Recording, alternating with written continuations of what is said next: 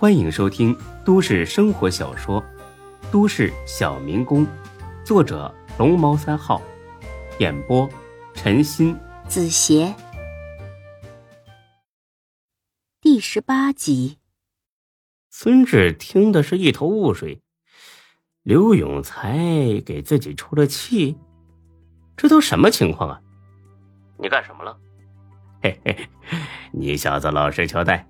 你今天是不是去暖水湾了？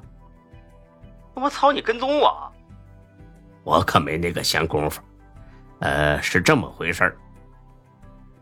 接着，刘永才把事情的经过详细说了一遍。孙志听完哭笑不得，让于莎莎骂几句也没什么大不了的。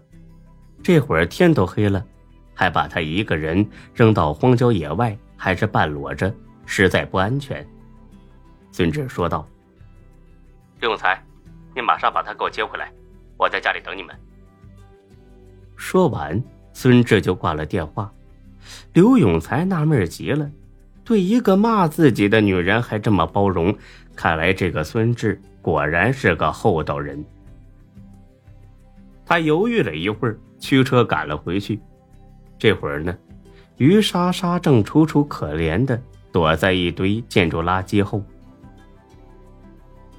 要说这人要是倒霉呀，喝凉水都塞个牙。被刘永才扔下之后，他本来想打幺幺零报警，可是没想到电话刚接通，没电了。环顾四周，吓得于莎莎心里边一阵发毛。正在他不知所措的时候，刘永才回来了。但是他更害怕了，他怕这刘永才是回来杀人灭口的。人呢？我回来接你了。于莎莎顾不上干净了，直接趴在地上，还扯了一块塑料纸把自己盖住。刘永才愣了一会儿，就明白了：“呵呵，你出来吧，是孙志让我来接你的。不好意思啊，美女，不知道你是我老大的女人。”于莎莎听了这话，总算放心了。既然是孙志的小弟，看老娘怎么收拾你！他爬起来，跑到刘永才的面前，甩了他两巴掌。哼，狗东西，玩女人玩惯了吧？没想到今天碰上你惹不起的了吧？或许呢，是扇的太用力，他的两个胸脯子一直在抖动。看得刘勇才是热血沸腾啊！这可真是真材实料啊！孙志这小子真有口福。他也顾不得眼前冒金星，笑嘻嘻的赔起不是来。不好意思啊，美女，真没想到有这么巧的事儿。我不对啊，我不对，走，咱们回去再说。于莎莎一边穿衣服，一边恶狠狠地瞪着他。去哪儿？你不是想让我趴车上玩后入吗？来呀，就在这儿来呀！哎呀，我错了，我错了啊！走吧，大哥呀，还等着咱们呢。一听孙志在等自己，又想起自己之前骂人的时候，刘永才都听到了，他也不敢再嘚瑟了。走啊，还等我开车啊？啊，好，走。回到出租屋，于莎莎愣住了。她没想到孙志会住在这样一个破旧的小区里。不过呢，她很快又释然了。毕竟在她眼中，孙志就是个毒贩子，而这毒贩子那肯定是居无定所，住在这样杂乱的破旧小区最能掩人耳目。孙志呢，坐在客厅，见他俩进来了。并没有多大反应。回来了啊！于莎莎委屈的就差大哭一场了。她还以为进门之后孙志会好好教训刘永才，给自己出气呢。才哥，你坐。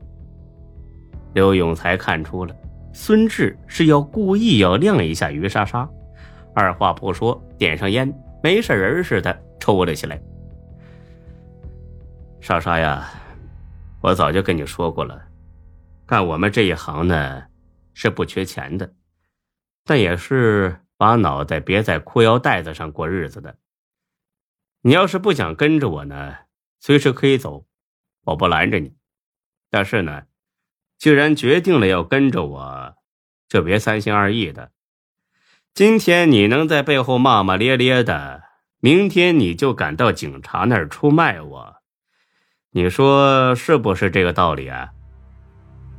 于莎莎一听怕了，怪不得孙志一点不向着自己，原来自己做了让他最担心的事儿。简单的说，就是不忠心。这对一个毒贩子来说，这是绝对不允许的。志哥，我绝对没有说你的那个意思，我，我就是耍点小脾气，你相信我，我。他急着解释，孙志抬手打断了他：“大哥，你把丽丽的事儿和莎莎说一下，说简单点啊，别太血腥了。”说着。他冲刘永才使了个眼色，刘永才明白了，眼前这女人一定是认为孙志是个毒贩子，那自己也该是毒贩子才对，哈哈，真是刺激！丽丽的事儿，丽丽是谁呀？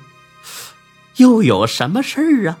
哦，懂了，看孙志这架势，丽丽一定是背叛了他。然后下场很惨，刘永才呢，马上编出了一个好故事。他猛吸一口烟，然后把烟摁灭在烟灰缸里。丽丽呀，是志哥以前的女人，是个小有名气的模特。不过自从跟了志哥以后，就没再工作。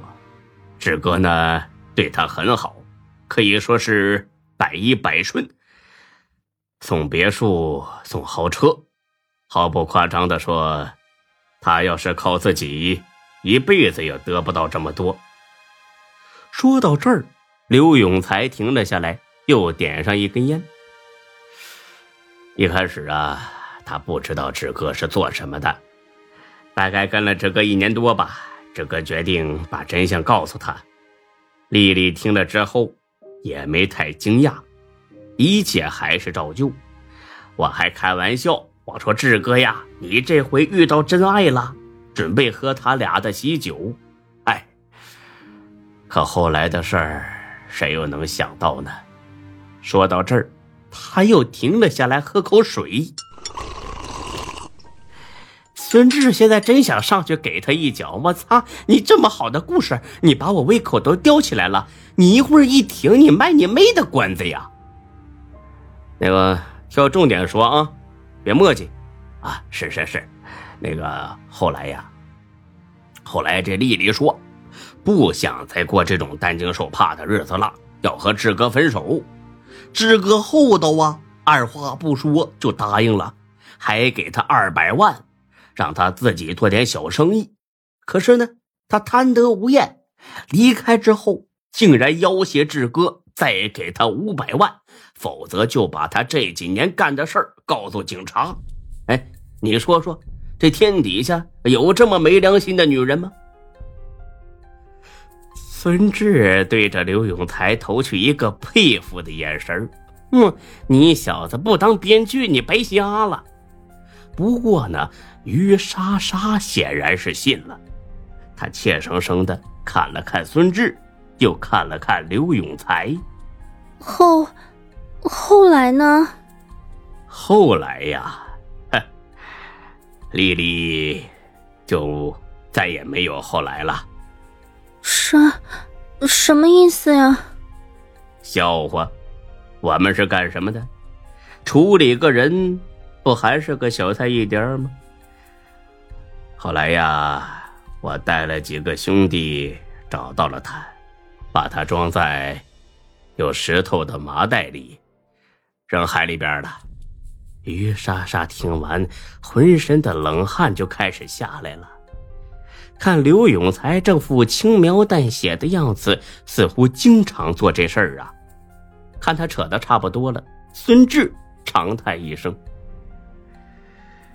哎，你说丽丽是何必呢？要不是她这么不讲究情，也不会落得这个下场。莎莎，你说是不是？”